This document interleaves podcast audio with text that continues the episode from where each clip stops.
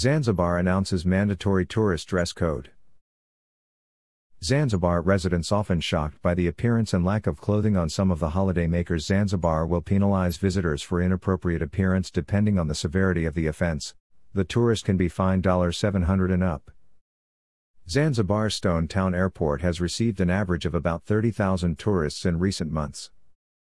Locals were often shocked by the appearance and lack of clothing on some of the holidaymakers. Then the authorities of the African state decided to introduce a dress code. The Minister of Tourism of Zanzibar Leila Mohamed Mussa said that penalties and fines will be applied to tourists, guides and tour operators for inappropriate type of clothing worn in public on the island. In public places in Zanzibar, tourists must cover their bodies from shoulders to knees. This is nothing new. It is the duty of guests to understand the culture and rules of conduct on the street, minister said. Depending on the severity of the offense, the tourist can be fined 700 and up. Tour operators face fines offs 1000, 2000 and up.